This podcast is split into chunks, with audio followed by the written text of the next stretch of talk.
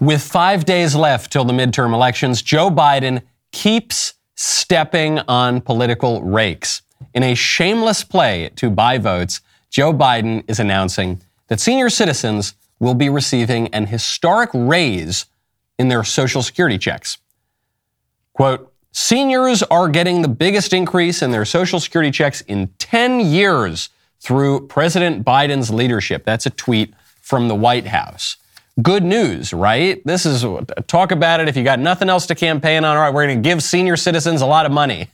People are very motivated to vote. We're just going to give you a lot of money. That's good news, right? Well, it would be, except for the fine print, except for the most magnificent fact check in the history of social media, brought to us by Elon Musk and Twitter. This is the context added when the White House sent out that tweet. Quote, Seniors will receive a large Social Security benefit increase due to the annual cost of living adjustment, which is based on the inflation rate. That's not all. So they're saying the only reason you're getting this big boost to your Social Security check is because Joe Biden's inflation is out of control. But then it goes on to say President Nixon in 1972 signed into law automatic benefit adjustments tied to the consumer price index. so, so uh, it, no, it's not that Joe Biden's just giving you a lot of money. He has to do that because the inflation rate under him is so bad. And also, it wasn't Democrats who even set up that rule. It was the Republicans who set up that rule. Just absolutely devastating. The situation right now is so bad for Democrats that Joe Biden can't even give away money to likely voters without reminding them what a crappy president he is. The whole thing was so embarrassing that Biden deleted the tweet. okay, it's over. It's over. Every indicator suggests that the voters are breaking overwhelmingly for Republicans even Democrat voters, even in Democrat strongholds. And if the Democrats want to stop the red tsunami that is approaching, they're going to need to do a serious runaround the sacred democracy that they're always pretending to hold dear. I'm Michael Knowles. This is The Michael Knowles Show.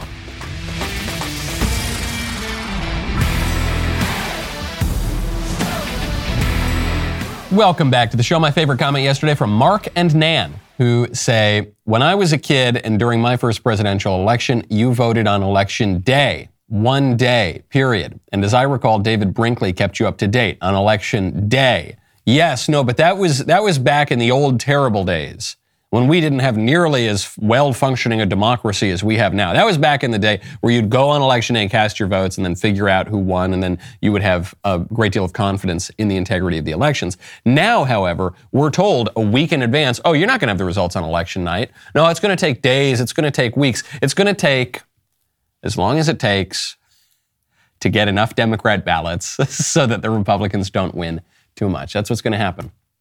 That's what's going to happen. So stay at home don't even show up to the polls, just mail in your votes. One good thing, you know, about staying at home, you get to cook lots of really, really great food. And when you need propane for those grills, for that turkey fryer, you got to check out Cynch. Right now, go to cynch.com, use promo code Knowles. It is officially turkey frying season. And everyone is very excited, of course, to break out that turkey fryer. But before you do it, you got to call Cynch. Cynch is a propane grill tank home delivery service. They deliver propane tanks right to your door. Cynch delivers on your schedule, no long term commitment or subscription required. Plus, delivery is completely contactless. You don't have to be home to receive the delivery. You can track the order on the Cynch app from anywhere. Are you looking to exchange a tank? Cynch handles that whole process for you, so you don't have to go to the hardware store or gas station. You can exchange any brand of tank as long as it is a standard grill size. You choose your delivery date, and Cynch handles the rest.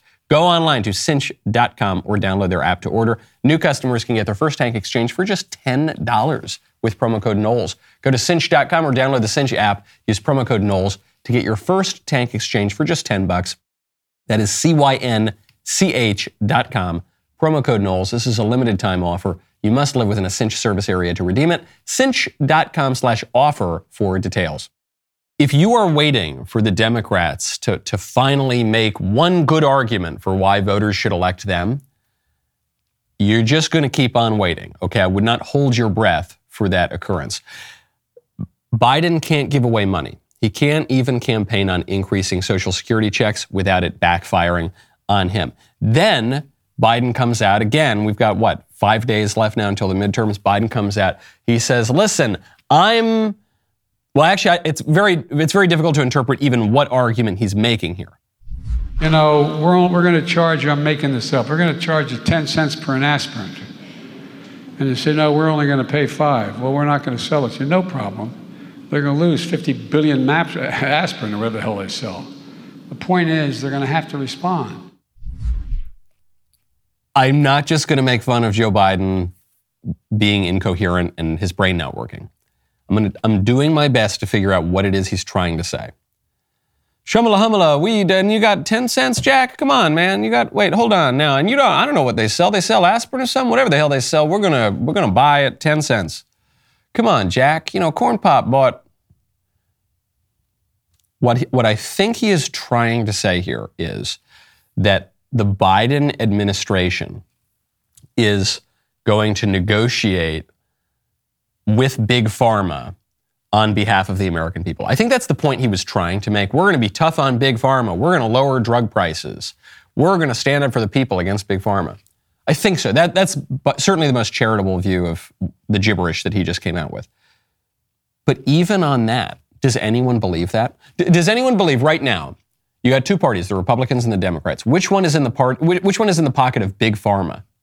Does anyone seriously believe that that it's the Republicans in the pocket of Big Pharma, that the Democrats are fighting Big Pharma. For the past three years, Democrats at every level of government have, have used all of their energy and the entire force of the law to force you to pay Big Pharma a bunch of money and to inject yourself with a dangerous experimental drug that came out of Big Pharma, which was completely protected from legal liability. And now we're supposed to believe, hey, Jack, I'm going to really take it to Big Pharma. No, that's not true. You're the face of the COVID regime, bro. No one believes that. And this is not even some little side issue that people aren't paying attention to. You shut down their world. Unfortunately, both parties were involved in shutting down the world, but it was the Democrats who insisted it remain shut down. It was the Democrats who insisted that the schools remain shut down. It was the Democrats who insisted on mandating the Fauci ouchie, the dangerous experimental drug that people have had a lot of problems because of, or else you lose your job. That was the Biden administration mandate. So now you're going to look us in the face and say, come on, Jack, I'm going to take on Big Pharma. No one believes that. Even the point he's trying to make is absurd. And so last night, Joe Biden had the Hail Mary speech. Joe Biden came out, he said, I'm going to make a speech defending democracy.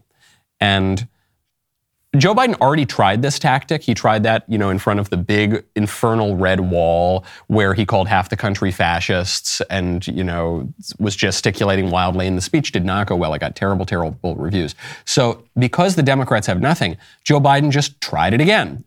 he tried the exact same speech. Half the country's evil. They're terrorists. They're, he didn't call us fascists this time per se, but he he insinuated that we're fascists, and he did call us a threat to democracy. The aesthetics were much better this time. Instead of the infernal red, you know, gigantic backdrop, it was just a regular blue wall with some American flags behind him. But the speech was substantively the same, and it was a speech not on any political issue because all of those don't look very good for the Democrats right now.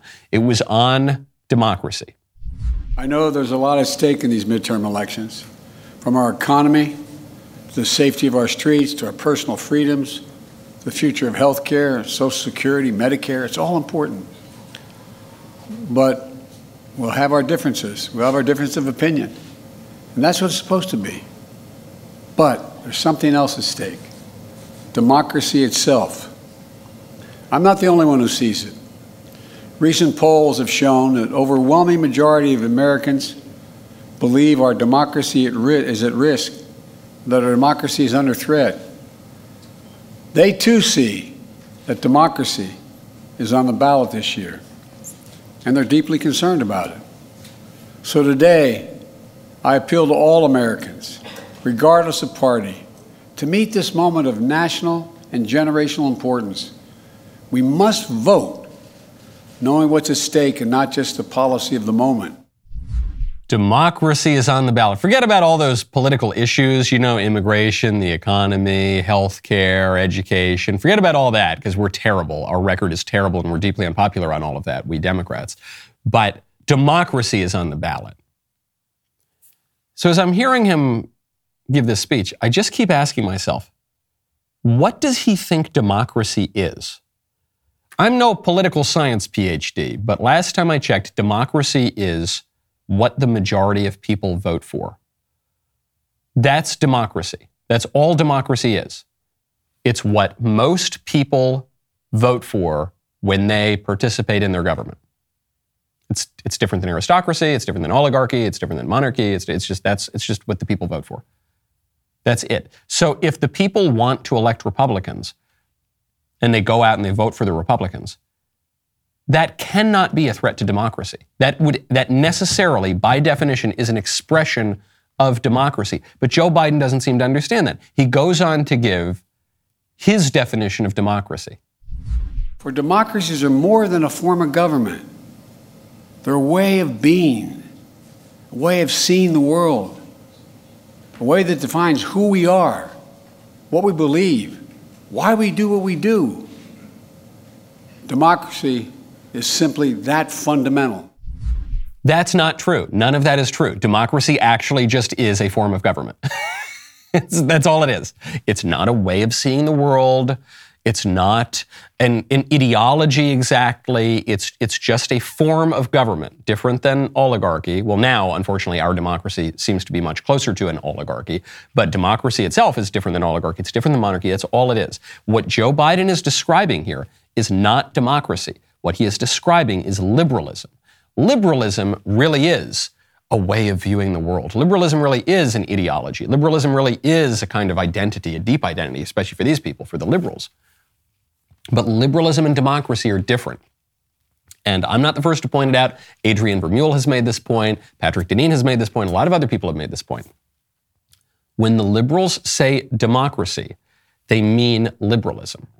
That is why when the people vote against them, it cannot be legitimate. So I'm looking at the elections now, and I'm looking at how Twitter is warning that the election is going to take a really long time. It's going to take days and weeks to count. And you're getting, you're hearing this from the Pennsylvania Secretary of State. Oh, don't expect results on election night. No, it's going to take days and weeks to count. And I'm looking at all of this and I'm saying, oh, they're they're trying to rig it.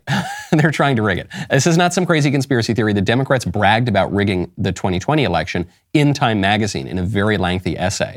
I quoted it at length the other night during a YAF speech at the University of Kentucky. But they brag about this stuff, how they changed all the rules, how they suppressed certain lawsuits to rig the election in 2020. Be- because they say we have to rig or we have to save democracy rather. And so if democracy is on the ballot, then in their minds, they're justified in doing absolutely anything they can, up to and including rigging the election. So now we're in a weird situation where when conservatives win, the liberals deny it because they don't consider us legitimate participants in our democracy. When the liberals win, we deny it because they rig the elections and brag about it openly. So here we are. Nobody really believes that the elections are legit anymore. The Democrats, I think, are much more at fault about this. They have been denying the elections much longer than Republicans have, and which, with much less reason. They, they denied the results of the 2000 elections. Some denied the results of 2004 and objected to these elections. The woman who lost in 2016 denied the results of that election, Hillary Clinton. Stacey Abrams continues to deny the results of the 2018 election.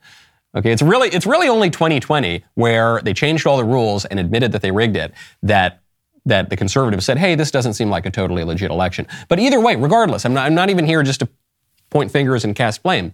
Regardless, here's where we are. Neither side believes in the integrity of the elections. And you've got Joe Biden himself saying the election is essentially only legit if we win, because we, the, the liberals, are the only supporters of democracy. The MAGA Republicans, which statistically means all of the Republicans, oppose the democracy. So when they win, it is by definition illegitimate. So here we are. The great defenders of democracy are saying that only they can win. The great defenders of democracy, Joe Biden and the rest of them, are saying if we don't have one party democratic liberal rule in this country, we no longer have our traditional American system of government. Those are the stakes, and they're going to keep counting those freaking ballots until they get the answer that they want, if they have any opportunity to do so.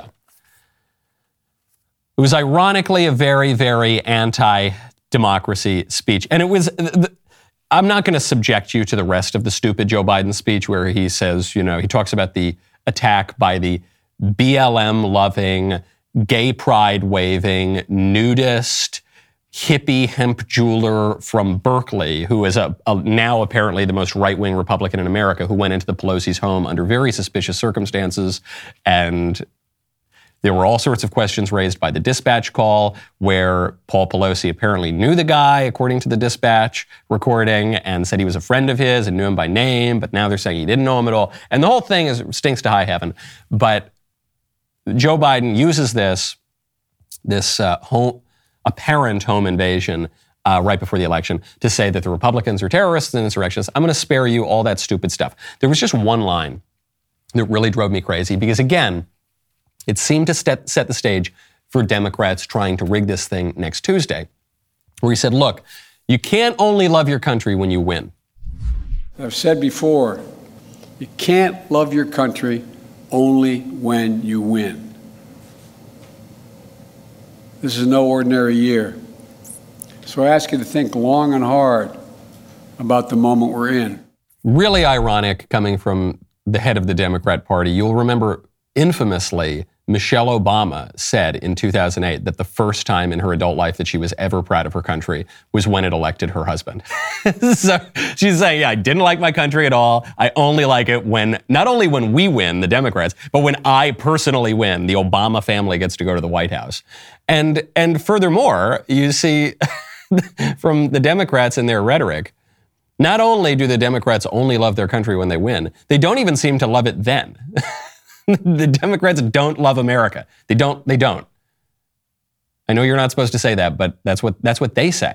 When Barack Obama campaigns to fundamentally transform America, what he's saying is, I don't love America because you don't want to fundamentally transform things that you love. You want to fundamentally transform things that you, you don't love, or at the very least that you think are just so awful or in just such a terrible state of disrepair that there's nothing worth preserving about them, that you've got to fundamentally change it. And Democrats have said this for many. America's racist, America's awful, it's bigoted, it's terrible, it's imperialist, it's thisist, it's thatist. They hate it. They hate the country. They want to radically change it. And they, they are radically changing its system of government. The other irony about the whole pro democracy line here is that the founding fathers hated democracy. And they, the, the, word democracy appears nowhere in the Constitution, it appears nowhere in the Declaration of Independence. It does appear in the Federalist Papers, which explains the system of government that the, the framers gave us. And every single time it appears in the Federalist Papers, it appears with disapproval. The framers and the founders hated democracy. They established a republic where there is a distinction. It's a little bit of a nuanced distinction between what a republic is and what a democracy is. And a lot of people are dead certain that they know the exact difference. But I think the founding fathers themselves were actually uh, somewhat contradictory uh, on, on this topic. Regardless, what the effect of it was, was to give us a regime that had a lot of different elements. It had a kind of monarchical element in the executive, who was strong. It had a kind of aristocratic element in the Senate and, and other political structures. It obviously had a strong democratic element, representation for the people. It had checks and balances. It was just a kind of a, a mixed regime. But the idea that America was established as our sacred democracy is just completely made up. That's a retconning by, by the Democrats, who ironically don't even like democracy themselves. But this is their line. They're sticking to it. So Karine Jean-Pierre now got, gets her marching orders from the White House. She says, if basically, if you vote for the Republicans, you're voting against democracy. The president has long talked about our nation being at an inflection point. He has been clear democracy is under assault, and we cannot pretend otherwise. The president will continue to call attention to the threat to, dem- to democratic integrity and to public safety posed by those who deny the documented truth about election result and those who seek to undermine public faith in our system of government. Unfortunately, we have seen mega, MAGA Republican officials who don't believe in the rule of law. They refuse to accept the results of free and fair elections, and they fan the flames of political violence through what they praise and what they refuse to condemn. It remains important for the president to state strongly and unequivocally that violence has no place in our democracy. The mega MAGA Republicans are an existential threat to our democracy because they deny the results of elections. They say that the elections are stolen sometimes, and that's the big lie, and th- that's why they're a threat to democracy, says Karine Jean Pierre, the White House press secretary. Now, on December 17th, 2016, here is what Karine Jean Pierre said. Stolen emails, stolen drone, stolen election. Welcome to the world of unprecedented. Unprecedented, get it? Trump. Uh, March 12th, 2019, this is what Karine Jean Pierre had to say. The race, Stacey Abrams' race in Georgia, the race was stolen.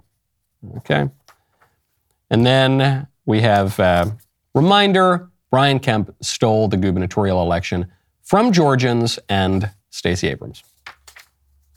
But the mega, the mega MAGA Republicans, they're the, the existential threat to democracy because they uniquely deny the results of elections, right? Not only are Republicans not unique in questioning the results of elections, we do it probably one one thousandth of the time that the Democrats do. It's only a problem when we do it. So, is, what is this? Hypocrisy from the Democrats? No. To quote again that great conservative law professor Adrian Vermeule, it's not hypocrisy, it's hierarchy. You see this in a story from the New York Times. I couldn't believe this headline yesterday. Black faith leaders in Georgia speak out against Herschel Walker.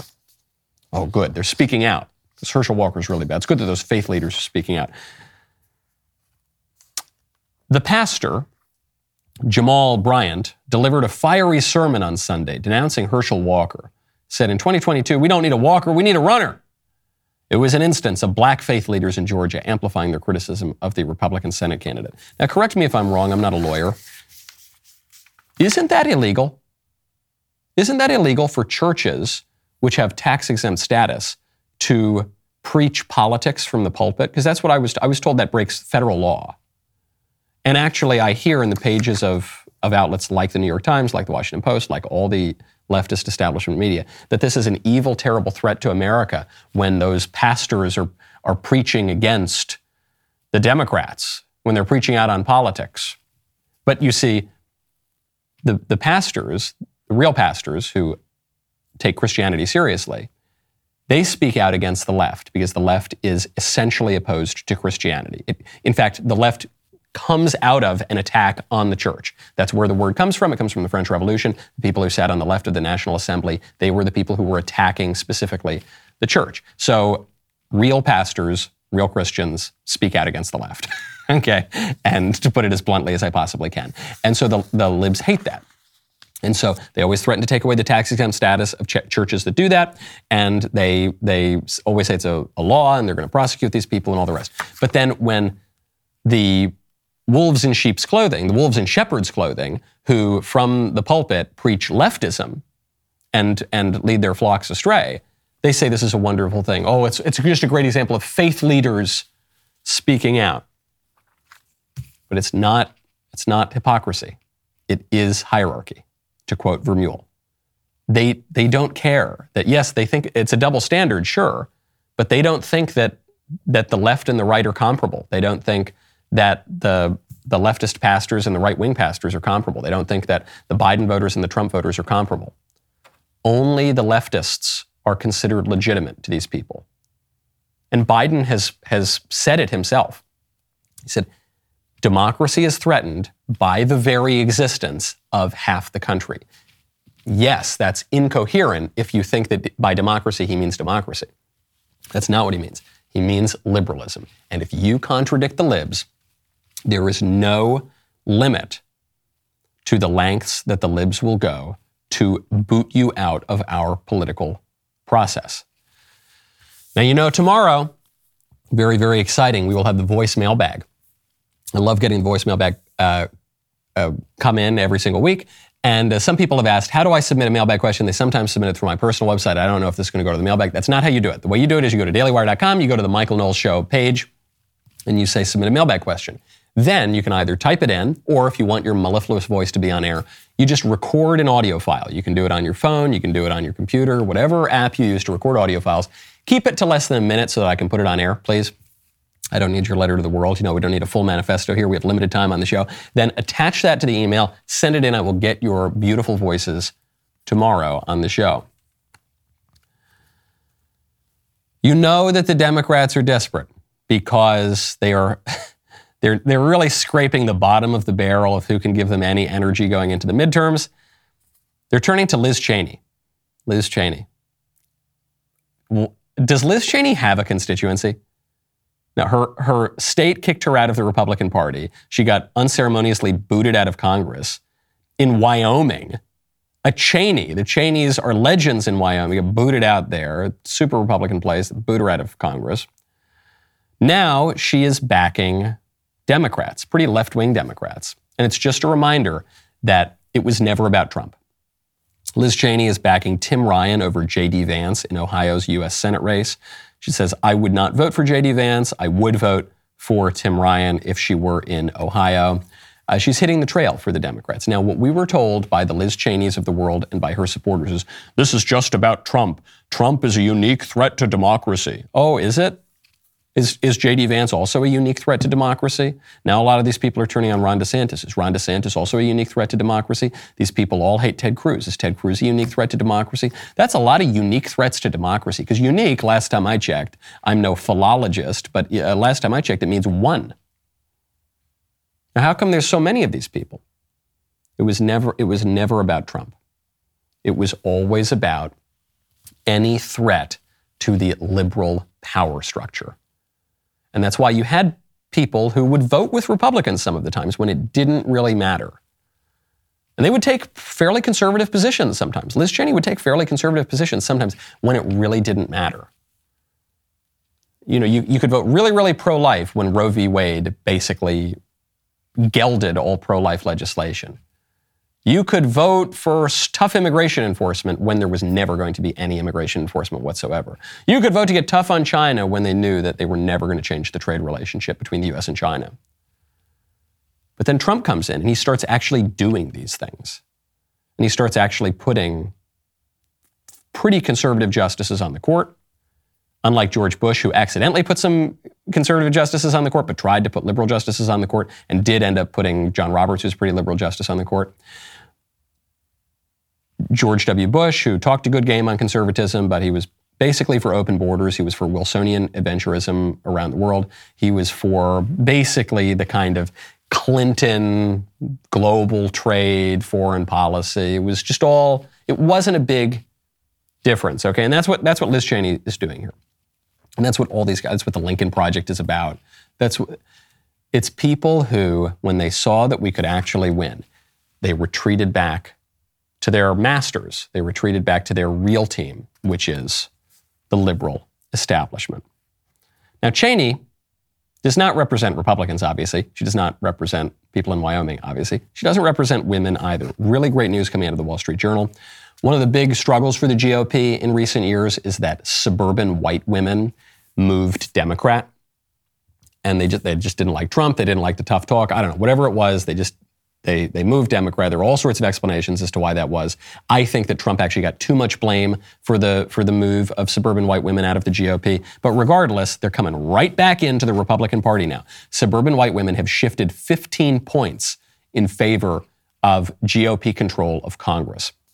This is a crucial uh, demographic.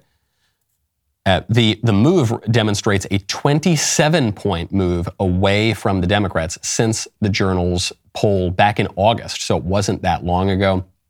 And the white suburban women consist, uh, they make up 20% of the electorate. So why is this?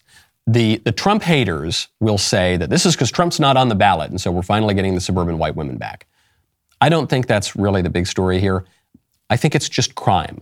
I think crime is the big story of the midterm elections. I think that the Democrats, for the past several years, have campaigned on defunding the police and abolishing the police and letting the criminals out of prison.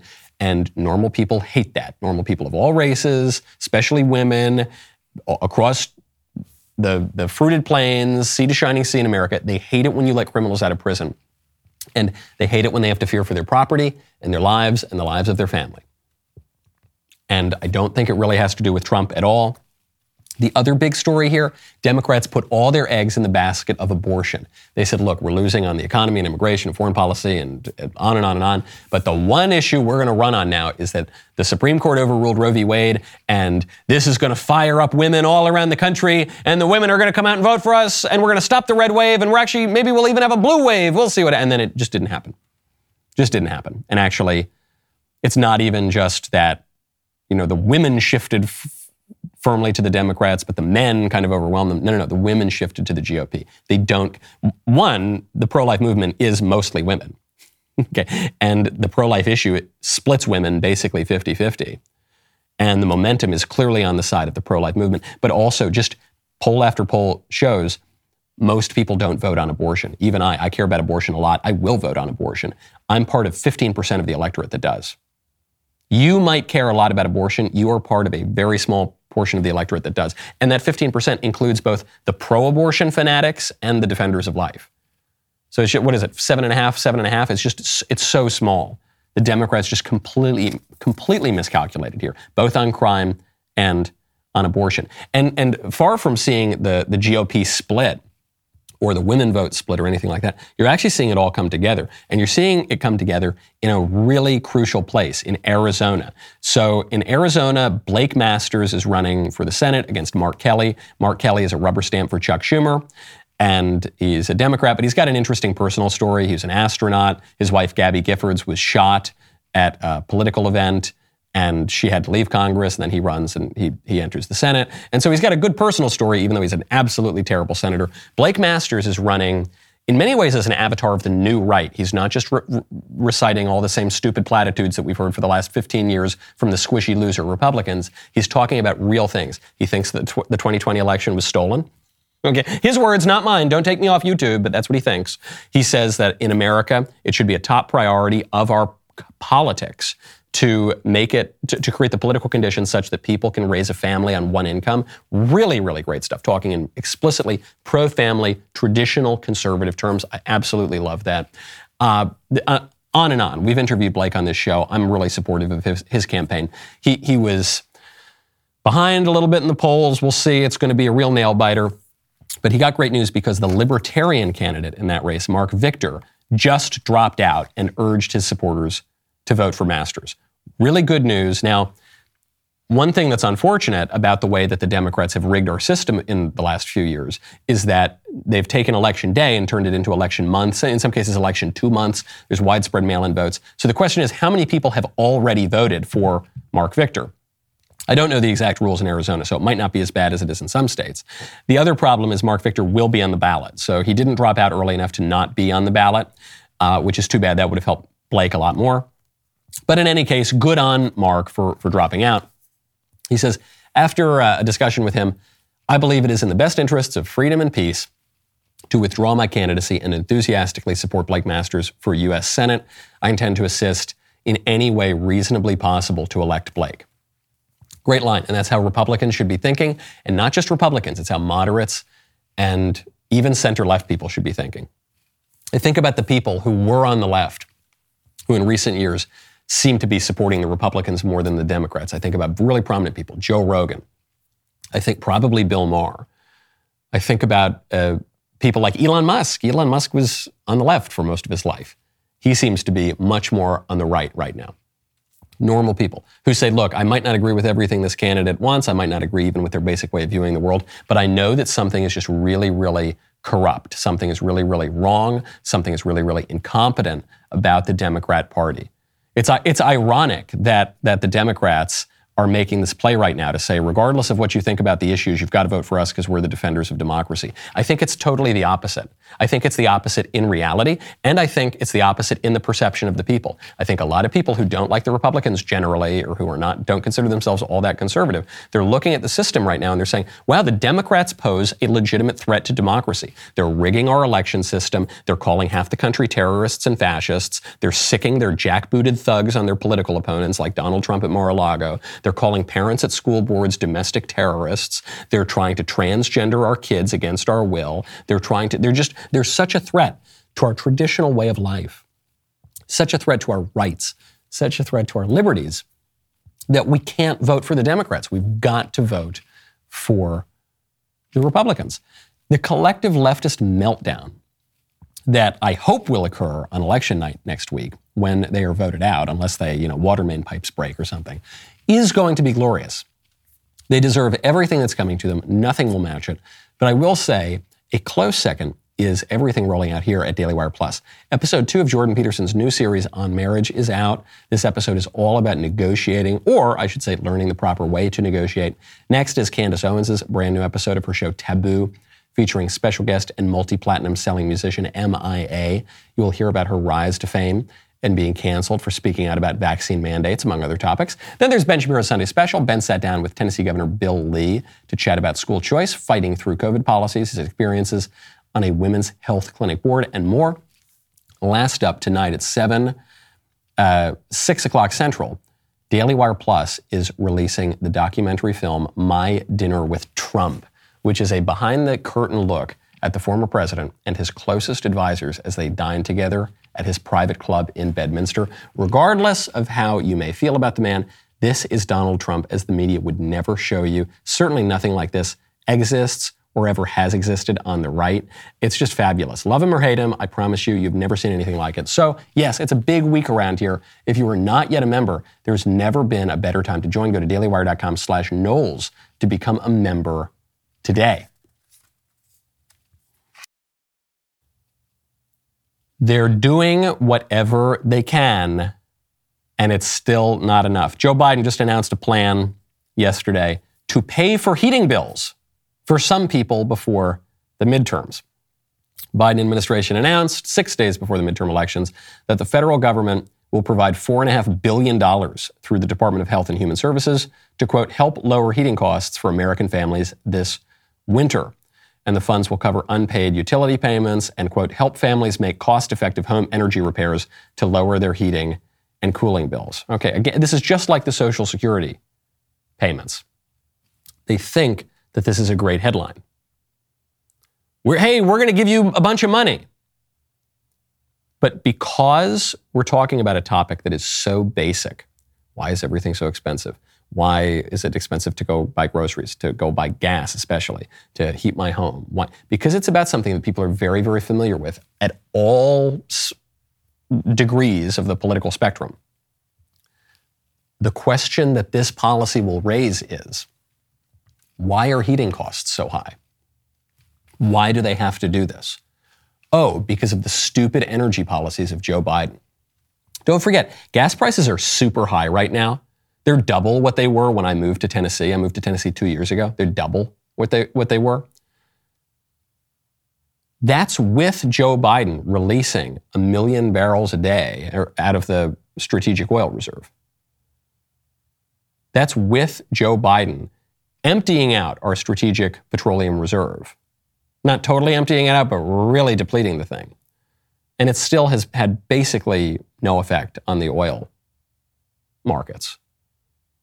And the, the, the effect that it has, such that it has brought prices down, that's going to end at the midterm elections and the prices are going to go back up to what they were. It's just a disaster. And a lot of it's caused by the war in Ukraine, the war in Ukraine that essentially was caused by Joe Biden, as I've mentioned on the show many times and by shutting down the domestic energy industry by saying no new oil and gas leases and no new oil pipelines. And so when people get their checks, they might say, oh, okay, I'm glad you're paying for my heating bills. Why can't I afford my own heating bills to begin with, Buster? Why are you spending $4.5 billion of my money, by the way? It's not your money, Joe Biden, it's my money. Why are you spending my money to subsidize the heating bills that I used to be able to afford that I can't afford anymore because of your stupid policies?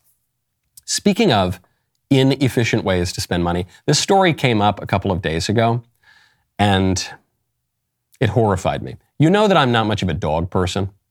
I'm not a cat person either, but I'm not, I'm not really a dog person. I'm a, I'm a people person. And this is so sad. There's a, a restaurant in San Francisco that is now serving dogs filet mignon in what is considered to be the first eatery designed only for dogs. This is not like you go to the cafe and they have a little puppy bowl of water and treats or whatever. This is the restaurant is only for dogs. It's called Dogue, D O G U E, like Vogue, Dogue. And it launched in September in the Mission District in San Francisco. And the meals include several courses, and they cost $75 per dog. I kid you not, costs more money to feed a dog at this restaurant than most people pay, even at a nice restaurant, to go out and eat themselves. It does include a mimosa and a pastry for the dog's owner, but the real food is for the dogs. The dog plates have items such as chicken skin waffles, filet mignon, steak tartare with quail egg. Ooh, that sounds nice. And uh, some of the food, you know, is relatively affordable. It can get up to $95. Why? Why is this happening? It's happening for one reason and one reason only. It's because people are not having children. And so they are treating their dogs as their children. I'm not opposed to dogs. I don't really like them and I don't intend to get one, but I'm not opposed to dogs. They're fine in theory. I like them in theory. But I really don't like dogs when the dogs are treated like children. And, and that's what has happened in our society.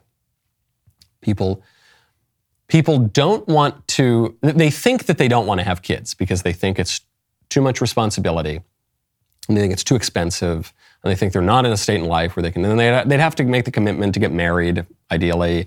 And, you know, it's just too much responsibility and commitment, man. I'm just going to start out, I'm just going to get a dog. It's the same thinking that as people say, well, I don't want to get married right away. Maybe I'll just move in with my girlfriend.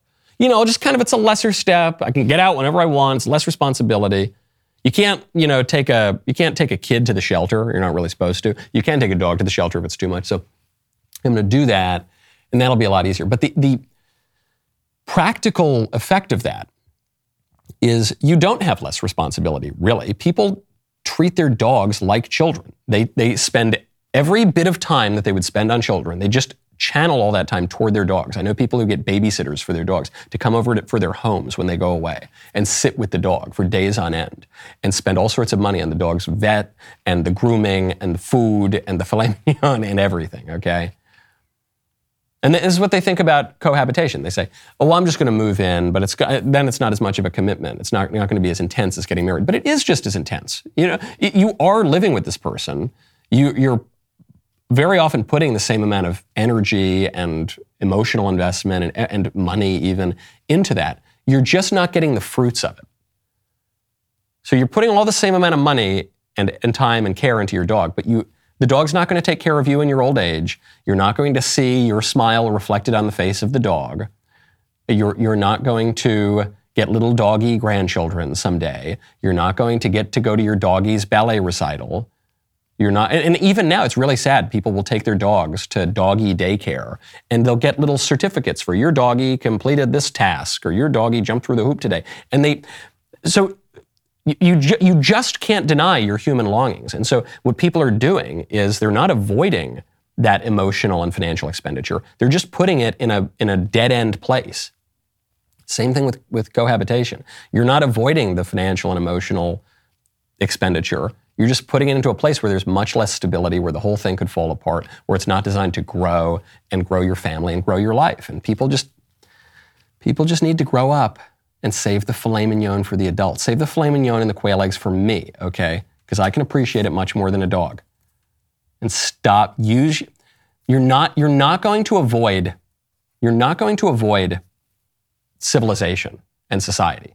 You're not going to avoid the way that, that life has been lived for millennia. Okay, we think that we, in the modern age, we think that everything that came before us was really dumb and stupid, and we figured it out. Sometime in the mid 1960s, we figured it out that all the people that came before us were dumb idiots and they were totally wrong, and we've reinvented the wheel, and we're just so smart, and we can avoid all of the eternal questions and natural longings of human beings. And it's, it's not true. It's not true. And the more we deviate from the wisdom of the ages and the more we, we channel our, our desires into bizarre places, the less fulfilled we're going to be. Stop it. Give your dog a bone and you eat the filet mignon. That rhymes. Speaking of seething, I'm seething. It drives me crazy. I hate, I hate the dogs as children stuff. It drives me insane. Speaking of people seething, the liberals are seething over Elon Musk taking their blue check privileges away. Well, he's actually not taking their blue check privileges away. He's just going to charge them $8 a month for it. And you can tell it's all the art of the deal stuff. He, first, he comes out, he says, I'm going to fire three quarters of the staff. And everyone freaks out about that. And he's, he's probably going to fire a much lower number. But whatever he fires, it'll seem like a compromise because he started out at this insane negotiating position. So he opened up, he said, I'm going to charge people 20 bucks a month for their blue checks. Then everyone freaked out about it. And he said, okay, I'll, it'll only be eight bucks a month. But that was probably his number to begin with. And he says, I'm going to charge you eight bucks a month if you want to keep your blue check, if you want to get special privileges with your blue check, because uh, I'm, I'm going to democratize the blue checks. And AOC in particular lost it. She goes, LMAO at a billionaire earnestly trying to sell people on the idea that free speech is actually an $8 a month subscription plan. Elon Musk just keep, I love the Elon Musk AOC dynamic where he'll, he'll say, Hey, stop flirting with me. Come on, I'm shy. Don't, hey, come on. And he, so he responds here, he goes, Your feedback's appreciated. Now pay $8. because it's not, he's not charging $8 for free speech. He's charging $8 for what he's referred to as the lords and peasants model of Twitter that has prevailed until now, which is that if you're on Twitter and you have a blue check, I, I, I am one of the the blessed few who has a blue check. And it's true, you get amplified a lot more. You you have a much wider reach. It's considered not just a way to verify your identity, which is what it was supposed to be, but it's considered a mark of prestige. Which this is why it was really strange back when uh, in 2016 or 2017 the liberals took away Richard Spencer, the white identitarian political activist. They took away his blue check mark, his verification badge. Well, if it's a verification badge, why would they take it away? Did he stop being Richard Spencer? no, they took it away because they knew that it was a mark of prestige and they wanted to take that prestige away from him. And so Elon Musk is coming in and saying everyone should get the prestige. And the liberals, the Democrats, ironically, they say, no, we don't want that. Is it about the eight bucks? Elon also replied to AOC with a picture from her campaign website where she is selling a purple sweatshirt, just a cheap purple sweatshirt for $58. He's like, uh, is $8 so hard for you? Also, AOC drove a Tesla. I don't know if she still does, but she, the woman famously owned a Tesla. okay, so she's doing very well and she clearly likes Elon Musk's products.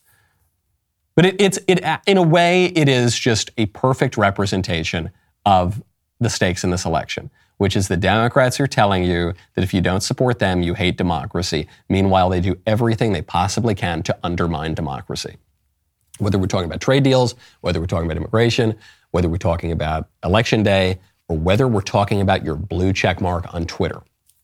Democrats are the party of oligarchy. Maybe they always were, they certainly are now. The Republicans are the party of democracy. For better or for worse, that's the situation that we are in right now. And many people have perceived that. And that's why people who not that long ago would have called themselves Democrats and who really care about democracy and, they, and they're anti establishment, it's why they are flocking in droves to the Republicans. It's why the Democrats are trying so hard to suppress their votes. Now, I don't know very much about polling, so I'm going to invite on a master pollster, Robert Cahaly, to tell me what I should know going into the midterm elections. The rest of the show is continuing now. You don't want to miss it. If you're not a member, click the link in the description and join us.